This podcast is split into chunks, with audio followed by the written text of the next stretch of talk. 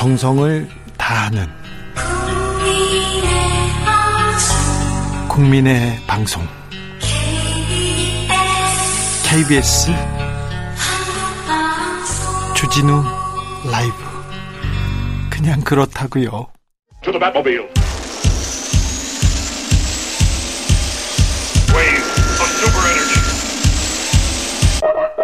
주 기자의 1분 지난 2월 24일 새벽 러시아의 침공으로 전쟁이 시작됐습니다. 오늘 우크라이나의 전쟁은 꼭 100일을 맞았습니다. 우크라이나 하늘에선 총알과 폭탄이 쏟아지고 땅에선 지뢰와 불발탄이 터집니다. 신음과 울음소리 이어지고 있습니다. 매일 우크라이나인 100여 명이 숨지고 500여 명이 부상당하고 있다고 합니다. 젤렌스키 대통령은 지금까지 희생된 우크라이나인은 14,000여 명, 이 가운데 민간인은 4,000명이 넘는다고 합니다. 약 1,200만 명이 고향을 떠나야 했고요. 여성과 어린이를 중심으로 600만 명이 넘는 시민들이 해외로 피난을 갔습니다. 대부분의 전쟁이 그렇듯 전쟁에서 완벽한 승자는 없습니다. 패자만 있습니다. 누가 더 많이 피해를 입었는지 따지는 게 무슨 의미가 있, 을까요 지도자들은 전쟁을 결심하지만 피해는 고스란히 국민들이 보고 있습니다. 정치인이 희생됐다는 소식 들어보셨습니까? 그런 적 있습니까? 러시아, 러시아 우크라이나 대통령은 자기 나라에서 전쟁 영웅이 되어 있습니다. 정치적 입지는 더욱 공고해졌고요. 세계적으로 관심이 집중된 우크라이나는 전쟁 상황이 나은지도 모릅니다. 지금 이 순간에도 약 40개국에서 전쟁이 벌어지고 있습니다. 에티오피아 내전에서는 수백 건의 집단 학살이 벌어졌습니다. 사상자도 우크라이나보다 10배 가량 많다고 합니다. 50만 명이 목숨을 잃은 시리아, 그리고 7년째 내전이 진행되고 있는 예멘, 전쟁의 비극은 시리즈를 만들어내고 있습니다. 아, 미국 전쟁을 빼먹었네요. 올 들어 4명 이상의 사상자가 발생한 총기 난서 사건만 223건, 얼마 전에는 초등학교가 전쟁터가 됐습니다. 2020년에만 4만 5천 명이 넘는 시민이 총으로 목숨을 잃었다고 합니다. 총과 전쟁이 길이 될 수 없습니다. 평화가 답이고 밥입니다. 휴전 중인 분단 국가의 평화보다 더 중요한 건 없습니다. 우크라이나를 보고도 전쟁을 운운하는 사람들이 많아서 한숨이 나옵니다. 지금까지 주기자의 1분이었습니다.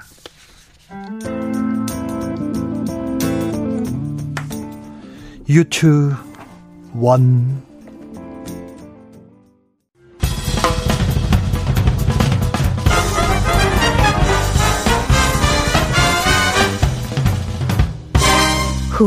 인터뷰 모두를 위한 모두를 향한 모두의 궁금증 훅 인터뷰 앞서 우크라이나 이야기했습니다. 전쟁이 100일 동안이나 계속되고 있습니다. 어린아이들은 무슨 죄가 있어서 하, 아, 전쟁의 피해가 더 커지면 안 되는데 남의 나라 얘기가 아닙니다. 우리나라도 그리고 전 세계가 지금 우크라이나 전쟁으로부터 고통을 겪고 있습니다. 이 전쟁은 어떻게 끝나야 할까요? 어떻게 하면 이 전쟁 끝낼 수 있을까요? 한번 함께 고민해 보겠습니다. 임상훈 인물결 연구소 소장님 어서 오세요. 네, 안녕하십니까? 네. 우크라이나 전쟁이 100일째 됐습니다. 딱 오늘로 100일째죠. 아, 네. 부상자, 사망자 많고요. 뭐 민간인들의 피해 큰데요. 지금 전쟁은 어느 국면입니까?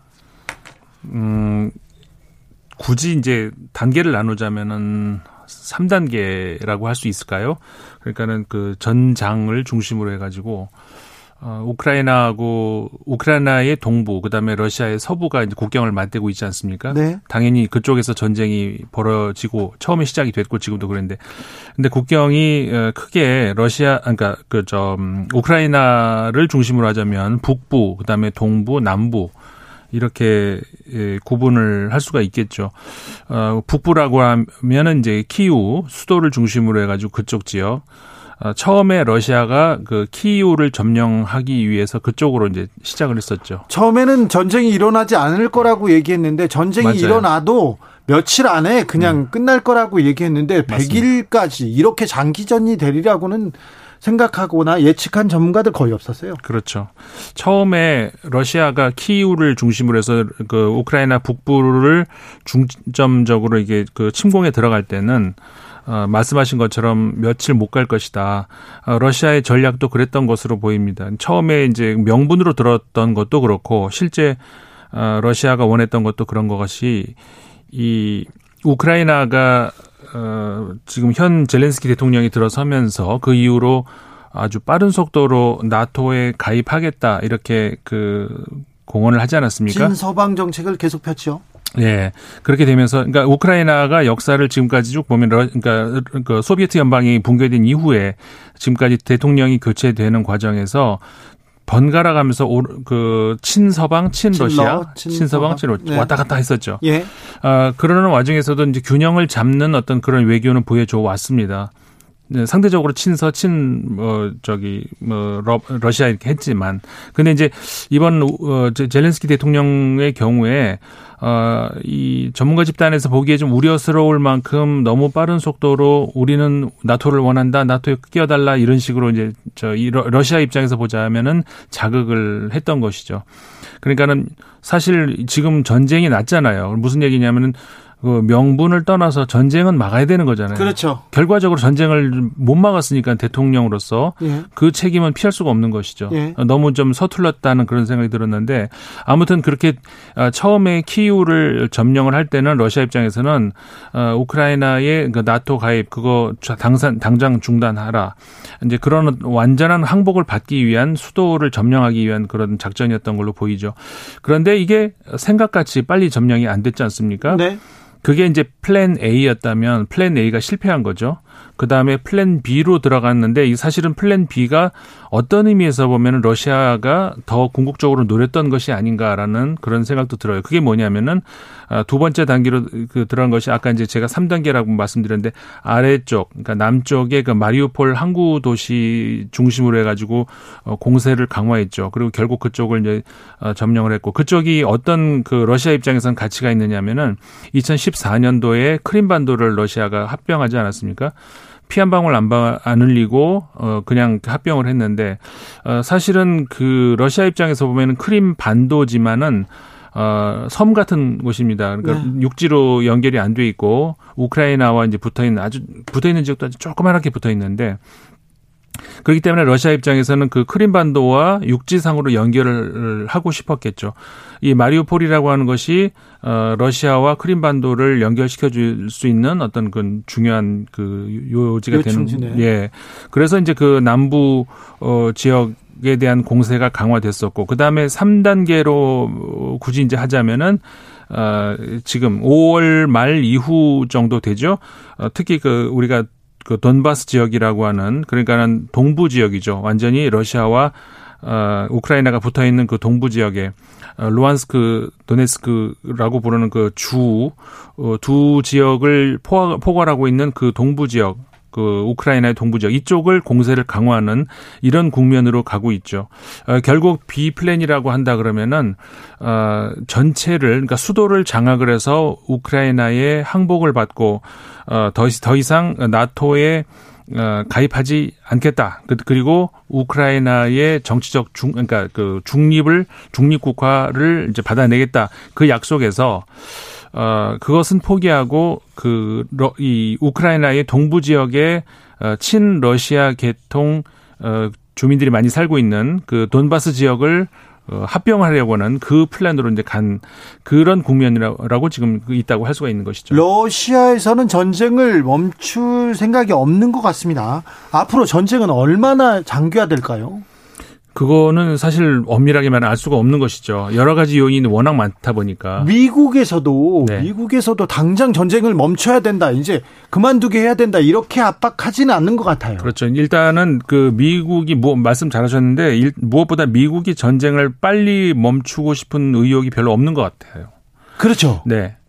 어, 그렇기 때문에 그 러시아나 우크라이나도 어 지금 당장 어, 협상을 뭐 계속 진행을 몇 차 여러 차례 해 왔습니다마는 어, 평행선만 기, 긋고 있거든요. 네. 왜냐하면은 러시아 입장에서는 아까 말씀드렸던 plan B 그러니까는 어, 동부 지역에 러시 그 우크라이나의 동부 지역에 있는 그 돈바스 지역에 에, 러시아의 합병화 네. 이것을 바라는 것인데 네. 그다음에 이제 그 크림반도 역시 마찬가지. 근데 어느 정도 땅을 그 땅이나 뭔가를 얻지 않으면 절대 물러날 생각이 없어요. 그렇죠. 왜냐하면 러시아로 입장으로서는 지금 그럼 얻은 게 하나도 없잖아요. 아직까지는. 네. 그러니까 그 땅을 얻어야 되는 것이죠. 근데 우크라이나 입장에서는 어, 절대 그거는 이제 그 받아들일 수 없다는 입장이거든요. 네. 사실 그 서유럽에서도 이 정도 됐으면은 어느 정도의 국토 한량은 그러니까 어느 정도 땅을 띄워줘야 되는 건 아니냐 이런 그 어떻게 보면은 그 그런 협상. 얘기도 나오고 있는데 예. 근데 그 협상이 진전이 안 됩니다. 푸틴은 전쟁을 일으킨 전쟁 범죄자는 맞, 맞는 것 같아요. 맞아요.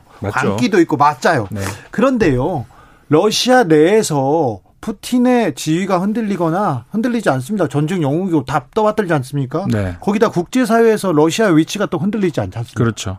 그런데 그러면 어떤가 조정을 해서 어떤 협상을 이뤄내야 될 거 아닙니까? 네. 그러니까 그 협상이 협상이 지금 계속 공전하고 있어요.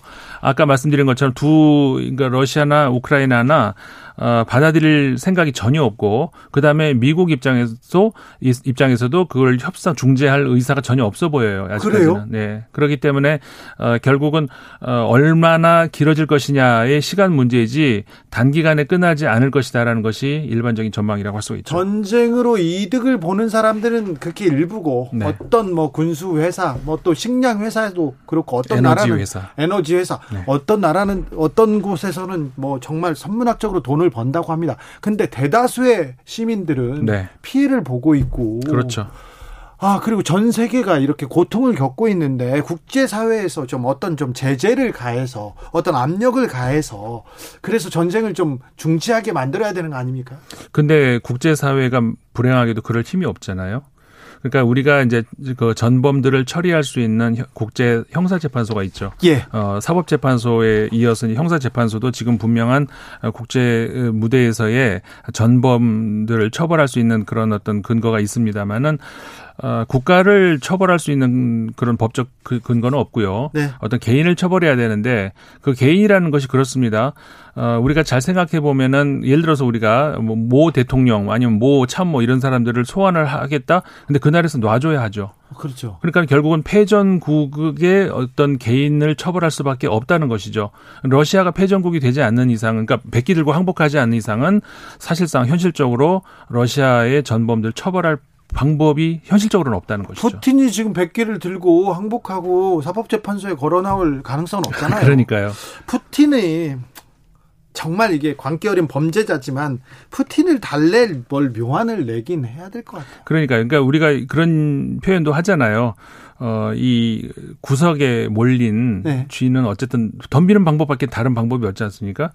어, 그 국력 그 다음에 국방력을 봤을 때 누가 봐도 우크라이나보다 러시아가 세죠. 예. 그런데 러시아 입장에서 초반에 우리 아까 말씀드렸던 그 보드레이 계획에서 지금 많이 당황하고 있는 그런 입장을 맞습니다. 네. 근데 그랬을 때 빨리 어떤 그 빠져나갈 수 있는 구멍은 열어주고 협상을 열어주고 이게 전쟁을 끝낼 수 있는 가장 어떤 현실적인 방법인데 러시아의 퇴로를 다 막아버렸어요. 지금 미국도 퇴로를 막아버린 상황. 근데 젤렌스키 대통령마저 러, 그 러시아 아니 그 우크라이나 대통령마저도 러시아 푸틴 대통령이 어떤 그 빠져나갈 수 있는 구멍을 전혀 열어주질 않고 있는. 근데 그랬을 때 과연 우크라이나 입장에서도 그게 도움이 될까요? 저는 회의적으로 보거든요. 이 전쟁이 빨리 끝날이라는 그런 낙관적인 전망을 하기 어려운 것이 그런 현실들이 지금 반영이 되어 있는 거죠. 5385님께서 전쟁은 터지기 전에 미리 막아야지 터지고 나면 일적, 인적으로 물적으로 파괴될 만큼 되고 나서야 마무리되나 봅니다. 발발 초기에는 며칠 내 끝내주기를 바랬는데 이제는 언제 끝날지 그때까지 사람이나 자연이나 얼마나 고통스러울까요? 안타깝게 그지 없는 일이죠. 5385님도 지적했는데 우리 전쟁을 겪은 우리는 또 굉장히 큰 큰 숙제로 또 다가와 있습니다. 네. 우리는 분단 국가고 지금 전쟁이 지금 잠시 휴전 그렇죠. 상태이기 그렇죠. 때문에 그렇습니다. 우크라이나 전쟁이 지금 세계에 미치는 영향, 우리나라에 미치는 영향도 적지 않습니다. 그렇죠. 우리 당장 모든 국민들이 겪고 있잖아요. 네. 어, 기름값 올랐잖아요. 그렇게요. 어, 뭔가 기름값이 올리면 다 오르지 않습니까?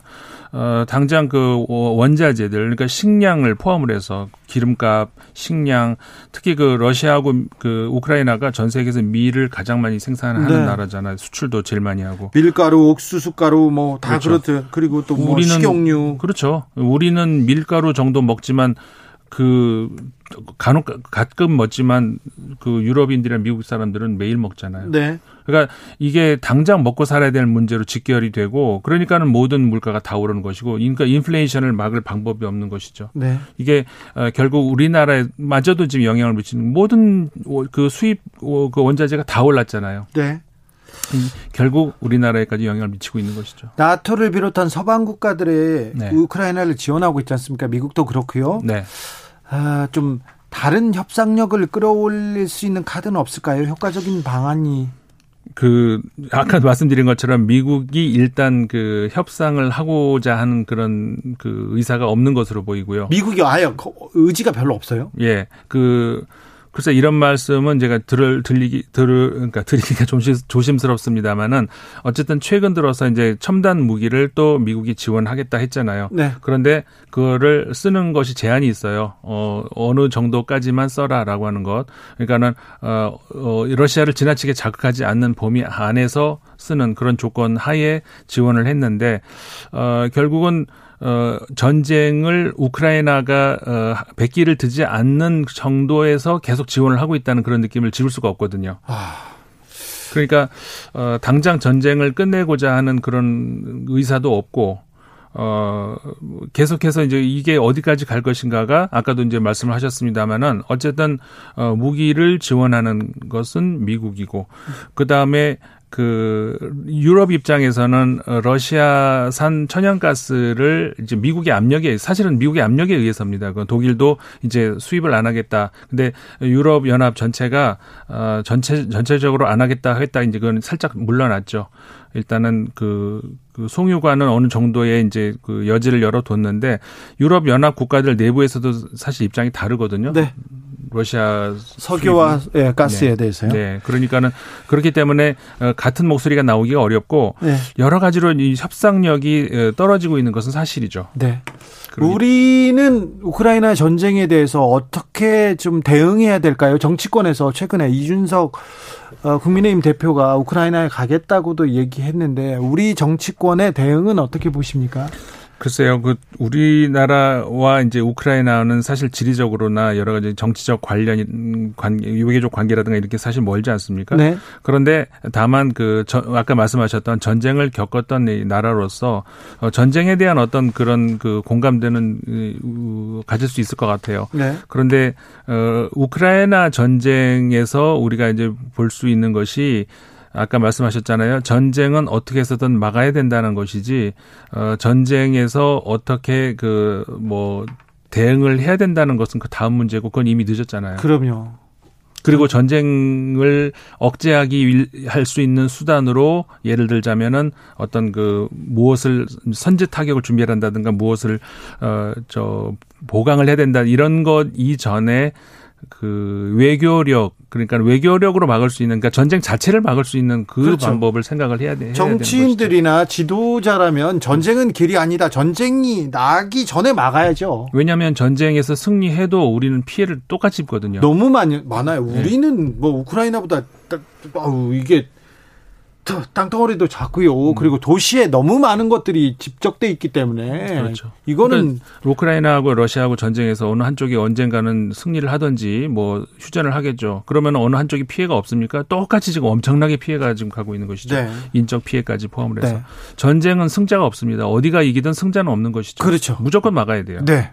맞습니다. 네. 전쟁을 운운하고 막 타격 운운하고 그런 거 그런 얘기 하는 분 간이 막 어우 철렁해. 그- 그러시면 안 됩니다. 네. 근데요. 네. 소장님. 네. 우크라이나 전쟁 얼마나 더 장기화됩니까?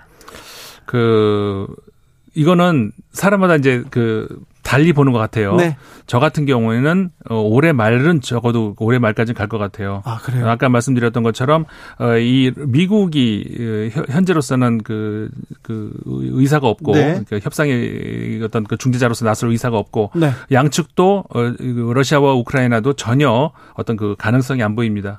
전쟁 때문에 많은 영향이 있는데 우리는 어떤 대비를 해야 됩니까? 그럼. 어떤 대비? 네. 아까 말씀드렸던 그런 것이죠. 그러니까 그 전쟁이라고 하는 것은 무조건 있어서는 안 된다. 아, 네네. 예. 그런 왜 평화가 답이라는 거는 평화는 신주단지처럼 지켜야 되고요. 네. 그런데 그거 말고 네. 경제 산업으로 미치는 영향이 클 것 같은데. 그렇죠.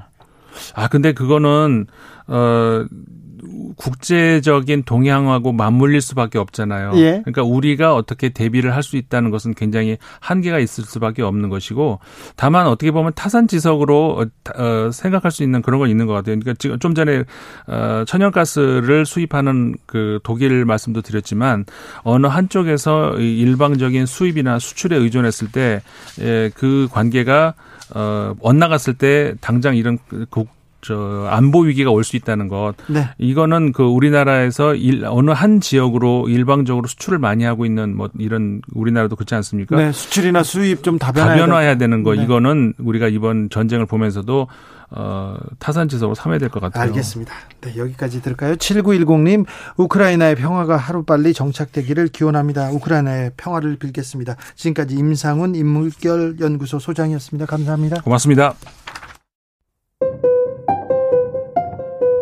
정치 피로, 사건 사고로 인한 피로, 고달픈 일상에서 오는 피로. 오늘 시사하셨습니까? 경험해 보세요. 들은 날과 안 들은 날의 차이. 여러분의 피로를 날려줄 저녁 한 끼 시사. 추진우 라이브.